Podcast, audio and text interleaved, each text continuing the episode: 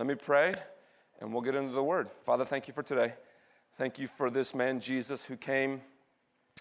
Thank you for the, the topic, the reality, the notion, the command, the ethic of forgiveness we've been working through for four weeks now.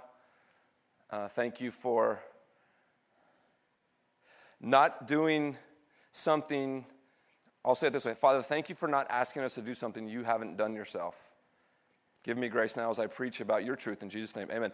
So, for four weeks, we've been talking about forgiveness. And it's been about that response. And I've talked to many of you, but forgiveness is hard, right? Because who does forgiveness really start with, biblically, when Jesus talks about it? If someone's offended me, that's their sin. They've sinned before God, they've sinned against me. But forgiveness in that situation starts with my heart. And that's where Jesus is different. Jesus said things like, if you're at church and you remember there's a disagreement between you and someone, leave your check in the pew, literally, and go find that person and work on forgiveness. That's usually different than most religions, right? A lot of religions say, give more to that institution and you will and he and she will be forgiven. Jesus doesn't say that. Jesus says, leave it and go deal with it. So we're going to take a little break from forgiveness because I think it's worn on my heart enough. And I want to kind of redirect us for one Sunday before getting to Father's Day, then we'll continue back in James through the summer. I talk a lot about Jesus, and I want to kind of redirect. I know we know Jesus, but I want to put him on display again. I want to do it every Sunday, but I want to tell you a little story to show us all who is asking us to live a life of forgiveness. Like if Dave, if Pastor Dave is asking Nancy to live a life of forgiveness, Nancy respects me, so she's kind, but mostly just say, that's just Pastor Dave. But this Jesus came, and he said, I came from heaven. I came to usher in my Father's kingdom, this new way, this alternative way. I came to reorient every part of your thinking, and I'm asking you to walk in per- peace and forgiveness, even in the midst of a Roman Empire, which is basically has you enslaved.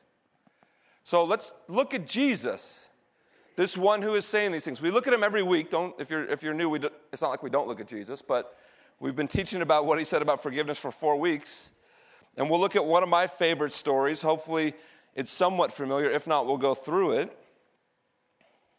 Jesus in this kingdom has proclaimed from the new mountain, the Mount of Beatitudes the fulfillment of the law, and it's based on humility, grace, and forgiveness. The gospel writer John, John the Revelator, this disciple who became an apostle, he wrote kind of a thematic gospel that has a lot of big word Christology, taught us a lot about Jesus. And in his gospel, he shows us seven signs. At the end of his gospel, he says a couple things. He says, if I would have written everything Jesus did while here on earth, no book could contain it. But then he also said, John 20, 31, look it up later so the pastor's not crazy. I wrote these things down as signs so you who are reading might believe and receive eternal what? Life. That's John's motive, message. John wasn't in a trance. He had a psyche and a way of thinking and a way of writing. That's what he's trying to do. And the last of his great signs, seven of them we see in this gospel, has to deal with this man named Lazarus. And many of you know the story. If you don't know the story, I'll give it away in a sports analogy. The Cavaliers right now are Lazarus, they are dead. they are in the tomb, and it's starting to stink. Now, if Jesus shows up, not really, in this series, and next Sunday on Father's Day, if they pull off their miraculous, they will be resurrected, right? They were kind of Lazarus last year. If anyone's from Cleveland, I'll give you your props. But right now, they're gone. But the story is familiar, but let's dive in and see what it might say to us. Now, we have to remember John's understanding of who Jesus is while living, was for us, but is because he's alive. The human Jesus. John 1 1. In the beginning was the Word, and the Word was with God, and the Word was God. Verse 2 he, the Word, was in the beginning with God. Verse 3, speaking of the Word, all things were made through him, and without him was not anything made that was made. That's kind of weird. Basically, Everything's from this word. The word sustains. And so, in this prologue of John's gospel, we should be intrigued. Verse 14, and the word, the one who made everything, the word, the one who holds everything together, the one who is God, God became flesh and dwelt among us. And we have seen his glory, the only Son from the Father. And this is my favorite part of John's gospel. Read it. Full of what? Not law and wrath. Because in the Old Testament, in the Old Covenant, in the Old Law, grace was disguised at times. I go back to it, but the Levites killed 3,000 people for worshiping a golden calf when Moses came down. That's law and wrath. Jesus came full of grace and truth. God came full of grace and truth. Okay? In verse 15, John, the one who was writing the revelator, the, the apostle, the disciple, the, the author, I'm sorry, no, no, I messed up there. Hang on. John is John the Baptist. I get confused too. John the Baptist, verse 15, JTB. John bore witness about him and cried out, This was he whom I have said, He who comes after me ranks before me, because he was before me. And I, I taught a bit on this on our Christmas Eve service, but look at verse 18 in John 1. That should be troubling if you know your Old Testament. John is not disputing the encounters God had with Elijah or Moses or Isaiah or others, visions. But John, the writer of this gospel, the author, is simply saying this is the first time God has chosen to fully reveal himself to human beings in the person of Jesus Christ. So that's who has been teaching us about forgiveness. This is the God man who has come to reveal all that he is to reveal this kingdom. And now we'll jump ahead a few chapters, 10 actually, if you have a Bible. John 11. At this point in John 11, Jesus has done six other signs in John's gospel, many wonderful things, and there's a fierce opposition against him. Jesus is healing people, he's teaching, he's providing buffets for large crowds, he's showing up in populated areas and performing wonderful teaching, and there's an opposition against him. There's a lot of people who don't believe in the notion of evil in our world. But if we just read the historical account of this man, Jesus, I'll take away the miracles. Take them away if you don't want to believe in them. Okay, I'll, take, I'll, I'll go there. Just what he taught should have not got him killed. But human beings, for many reasons, saw him as a supreme threat, and there were factions and people positioning themselves to end this man's life, like literally, assassination time. So Jesus in John 11, chronologically, is off in the wilderness, kind of hiding out. All over Matthew, all over John, we see phrases like, Jesus didn't fully do this because his time had not what? Yet come. So Jesus and his father are working out this redemptive, salvific story. And right now, because in John 8, he forgives a woman who was caught in adultery. Ladies, hello. Men, hello. He forgives a woman who was caught in adultery. And what do the chief priests want to do? Kill him. Jesus forgives and they want to kill him. They want to kill him for a few reasons. Only God himself has the right to what? Forgive. So Jesus claims to be God. He then says, Before Abraham was, I am. And that's when they pick up stones and say, Let's go, partner. And he escapes. And now, in this part, he's teaching in small areas, kind of out in the wilderness away from Judea. Jesus would go to Jerusalem often during Passover and different religious festivals. It's the big city kind of on the hill.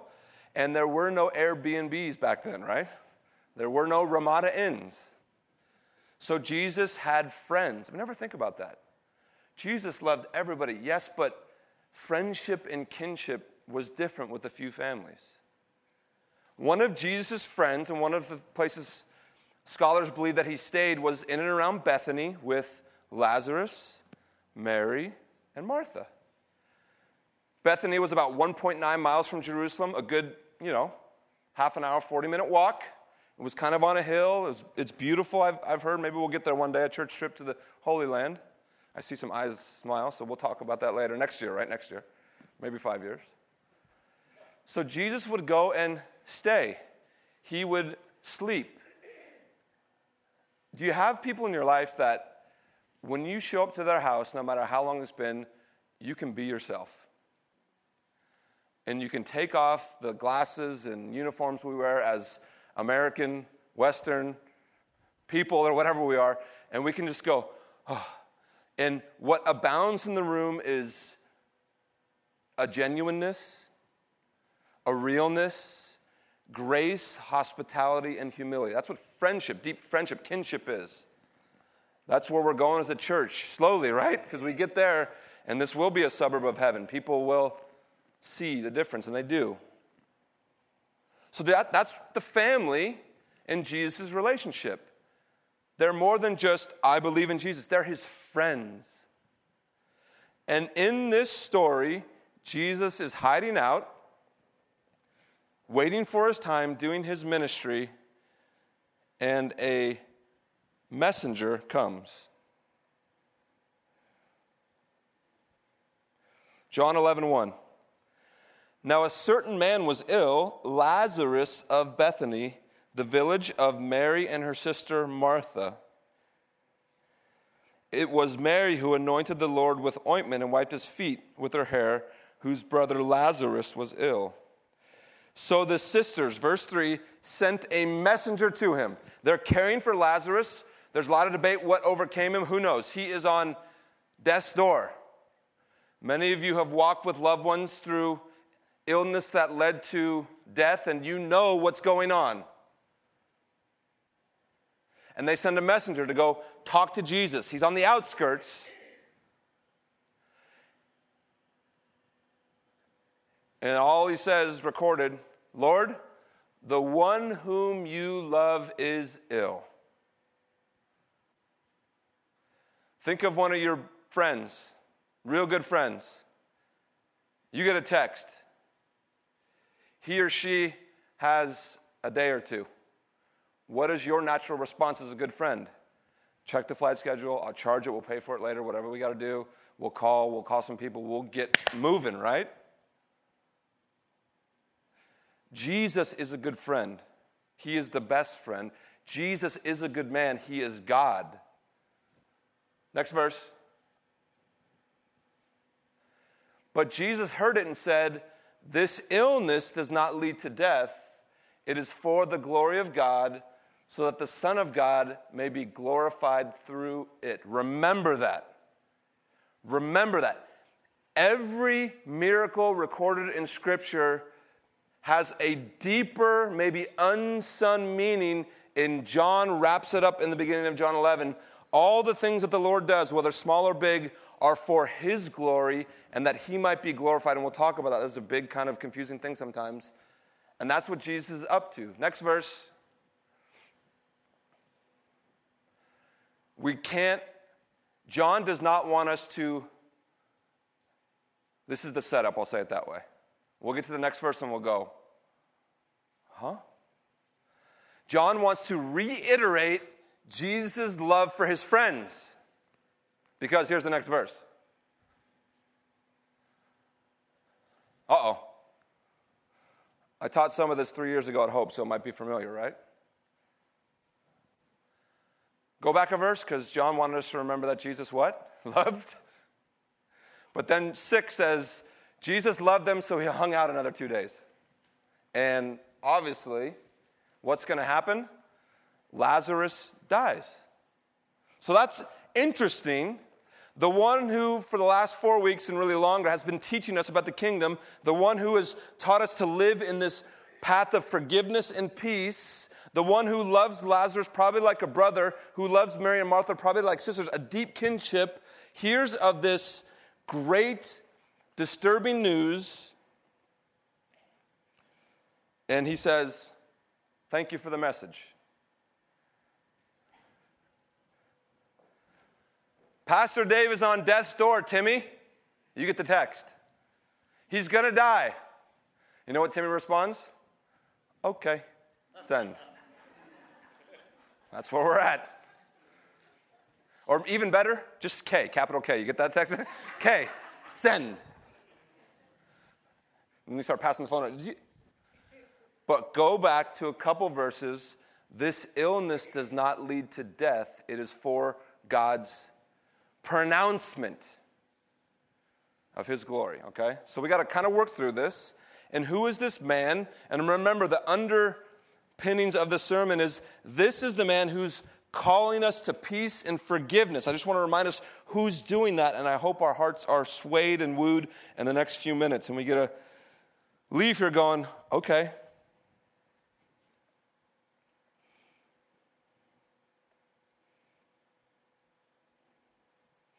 Jesus goes on the next few verses and he basically says to his disciples, We're going back. Why don't we go to verse 7? You got it?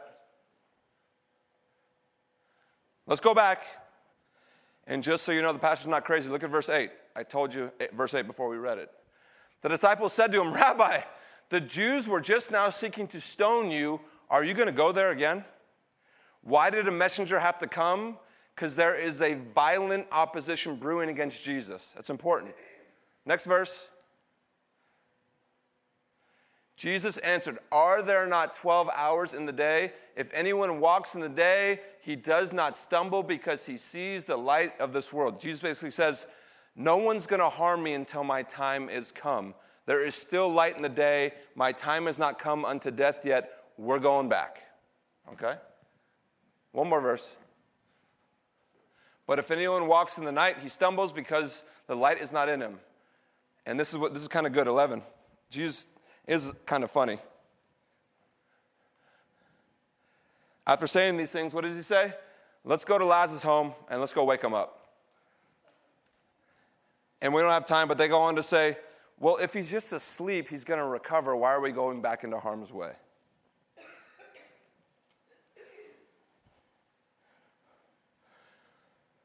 When Mary and Martha hear that Jesus is coming, they run out to him and they say simply, one at a time, Lord, if you had been here, I wouldn't be going through this personal tragedy.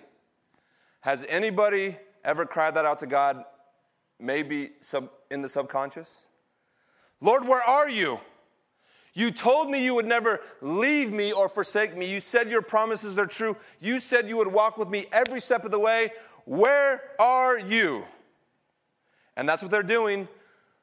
These two sister like figures to Jesus, whose brother has passed at our, this point when Jesus shows up. Where were you, Lord? Remember back to the verse this sickness does not lead to death, it's rather for God's fame and belief. That's what John is communicating. These signs are given so we might believe.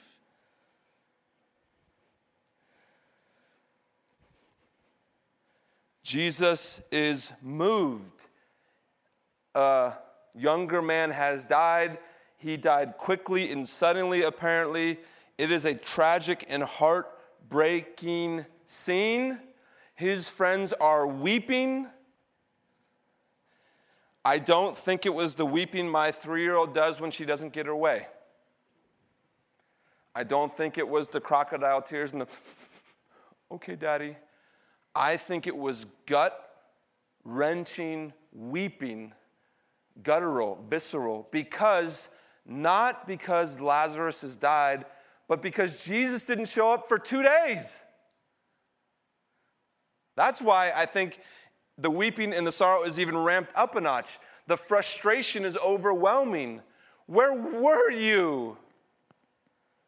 This is the Jesus that we've learned about, that we worship, that is asking us to walk in forgiveness as we've been forgiven and this is how he's weaving his kingdom into his friend's story to show us about God. Jesus is so moved. Can you guys go to 33? Sorry, I don't have it on there. 1133. The one Russ read.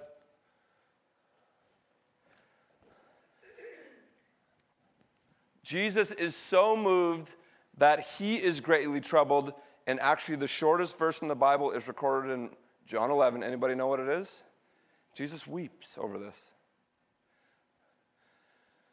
The one who paid for my sin and offers forgiveness to all, has come to earth, the Word. He holds everything together.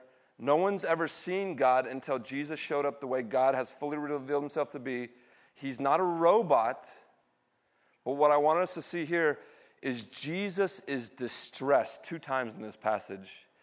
He shows his humanity.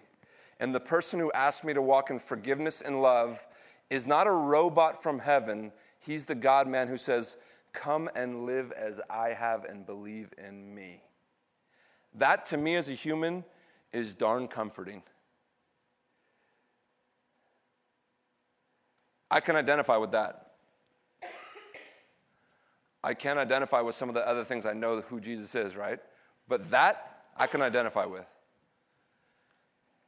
So deeply moved and deeply troubled, and knowing that him and his father are going to show off for us in a good way, he simply says, Where's Lazarus? Where is he? And he's kind of in a little cave with a stone, and it was ceremonial. It's been four days. Long time, right? In the ancient Near East, in a hot and arid climate, what happened to bodies after probably a day and a half? Gross, right? Let's just be honest. And he goes up to this cave, and there's probably a crowd now, and Jesus prays and thanks his father and says, Let's do this. And, and he cries out, uh, Move the stone away. And that's when the sisters go, Lord, we've been through enough.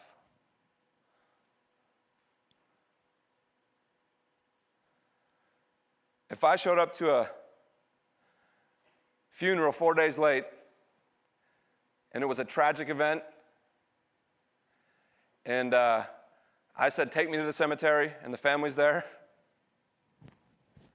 and the family's really been through it, and I told the uh, cemetery worker, Get the backhoe, take up the grave. The family would probably say, Thank you for coming, have a nice day.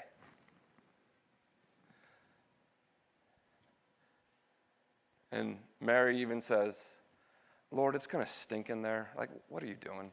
Don't bring further pain and embarrassment to us at this point. Back to earlier verse this sickness does not lead to what? Death. It is for the glory of God. And according to John's mind, these miracles are given so people will believe. You guys know the story. They move away the stone, and what does Jesus say? In a loud voice, we're told, Lazarus, come out. And you know what happens. Whether we believe or this is a fictitious fable that has a feel good ending, that's where your heart and my heart come into play.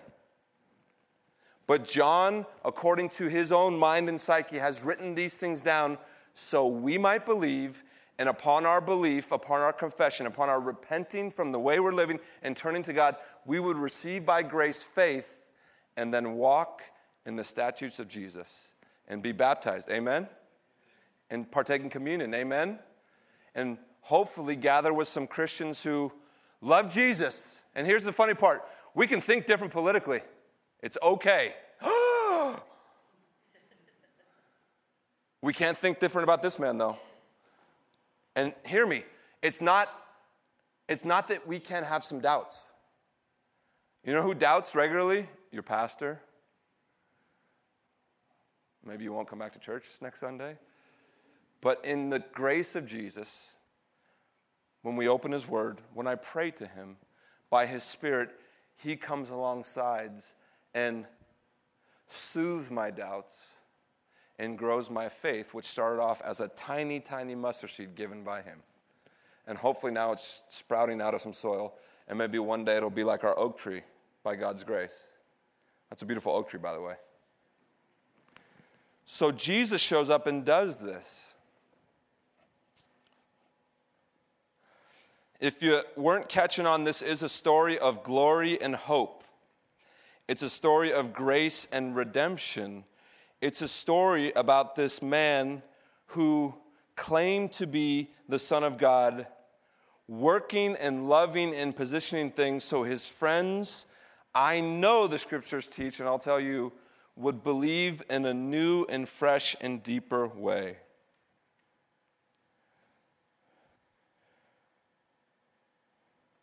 The human heart is deceptive, though. You guys can jump back up. John 11, 47. I was going to do it before, but I said jump up to them.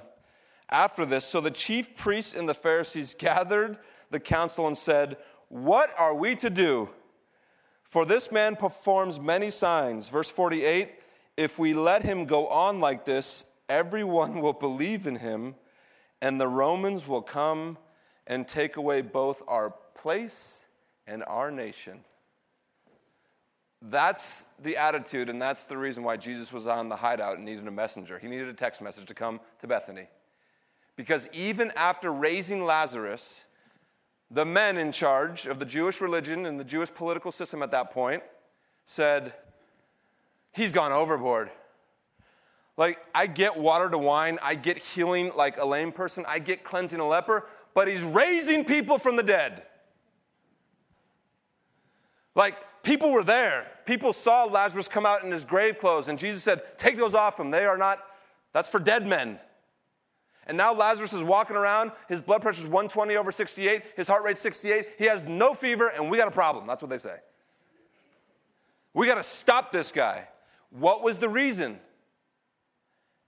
It was part of God's providential plan, yes. But in human terms, it was political, it was for politic and power. It's right there. If this guy gets too many people believing in him, there's going to be a zealous what? Rise up and the Romans will come. And what did Romans do back then if there was an uprising?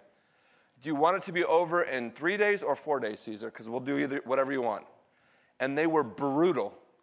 And the Jewish leaders, for self preservation, said, We got to get rid of this guy. This isn't good for anybody. It's not good for our nation or our council, the Sanhedrin and different things, the Pharisaical council. It's better that he goes than all of us go. And so that's the climate. Jesus knew this. Jesus knew what man was. John 2, the end of verse chapter 2. Look at that. Maybe high 20s, 30s, right after he turns water into wine. Jesus is ushering in his kingdom. It's for God's glory. It's founded on grace and forgiveness. He's calling people to walk in that way. And he knows soon that there will be an uprising and the Romans will crush Jerusalem. It happened in 80 70. Go Google it. It was brutal. A couple more verses and we'll close this up. Next one. But one of them, Caiaphas, we know him around Easter usually who was high priest that year, said to them, You guys don't know what you're talking about. As high priest, he was probably a part of a very special family. He was probably older and wiser, and he served for about a year. That's what the high priest did. Next one. Nor do you understand that it is better for you that one man should die for the people, not that the whole nation should perish. And that's the prophecy given by the high priest. And he's trying to preserve himself, and he's actually speaking from heaven. How do I know? Next verse. He did not say this of his own accord, but being high priest that year, he prophesied that Jesus would die for the nation. I only read that to show us the attitude towards Jesus, even when he was performing miracles, but the sovereignty and goodness of our Heavenly Father who orchestrated things together. So the people of their own volitional will could want to kill Jesus. Who would want to kill Jesus? The man I just read about? I don't want to pronounce judgment or place judgment because I'm too old for that. I used to do that in my 20s. If you knew me in my 20s, I'm sorry. They knew me. Some other people knew. I apologize. Who would want to kill Jesus? Who would want to kill a man who was ushering in the kingdom? Who is proclaiming the things, the good things of God, who is proclaiming salvation and forgiveness is offered to all who will believe, who is going around teaching children and saying, Don't stumble these, because if you stumble these, then we have a real problem.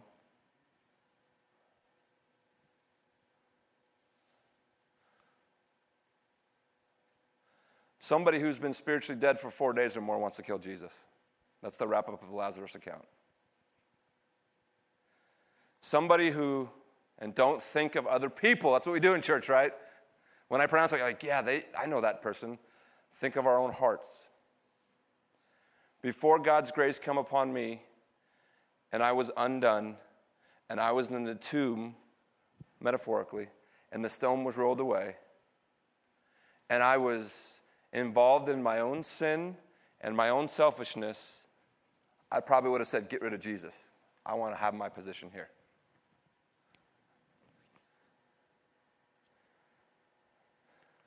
There are eternal consequences for our sin.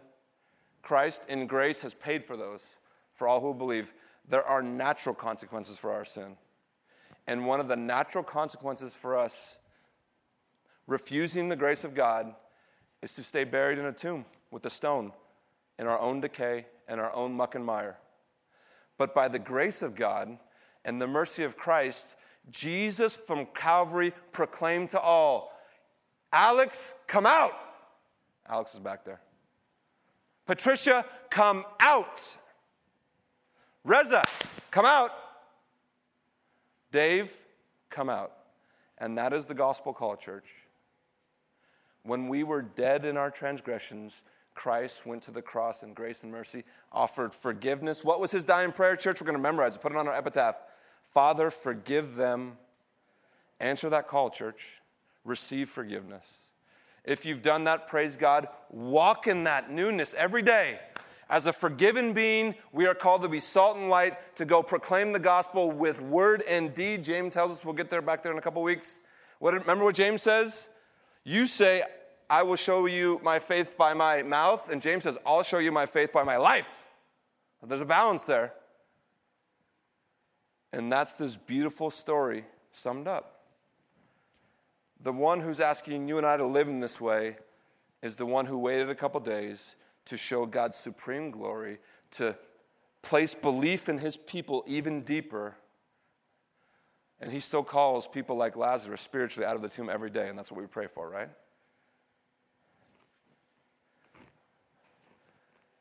They did prophecy, prophesy, though, right? What did Jesus do? His life en- ended up dying for God's nation, God's people. And that's our God. Why don't we stand real quick? We'll be done. It's good to see everybody. I hope we learned something about this man named Jesus. If you see Jay and the boys, give them a big hug and say, Well done. Awesome day for them. Um, your housekeeping stuff is in your bulletin, and let's close in prayer. Father, thank you for today. Thank you for this gathering. Thank you for your church. Thank you for your grace and your mercy and forgiveness. As we go, may we be people who see this man who's come as more than uh, simply a prophet or a rabbi, but as Lord and as one who has instructed us to walk in this new way, this kingdom way. Thank you for today. In Jesus' name, amen.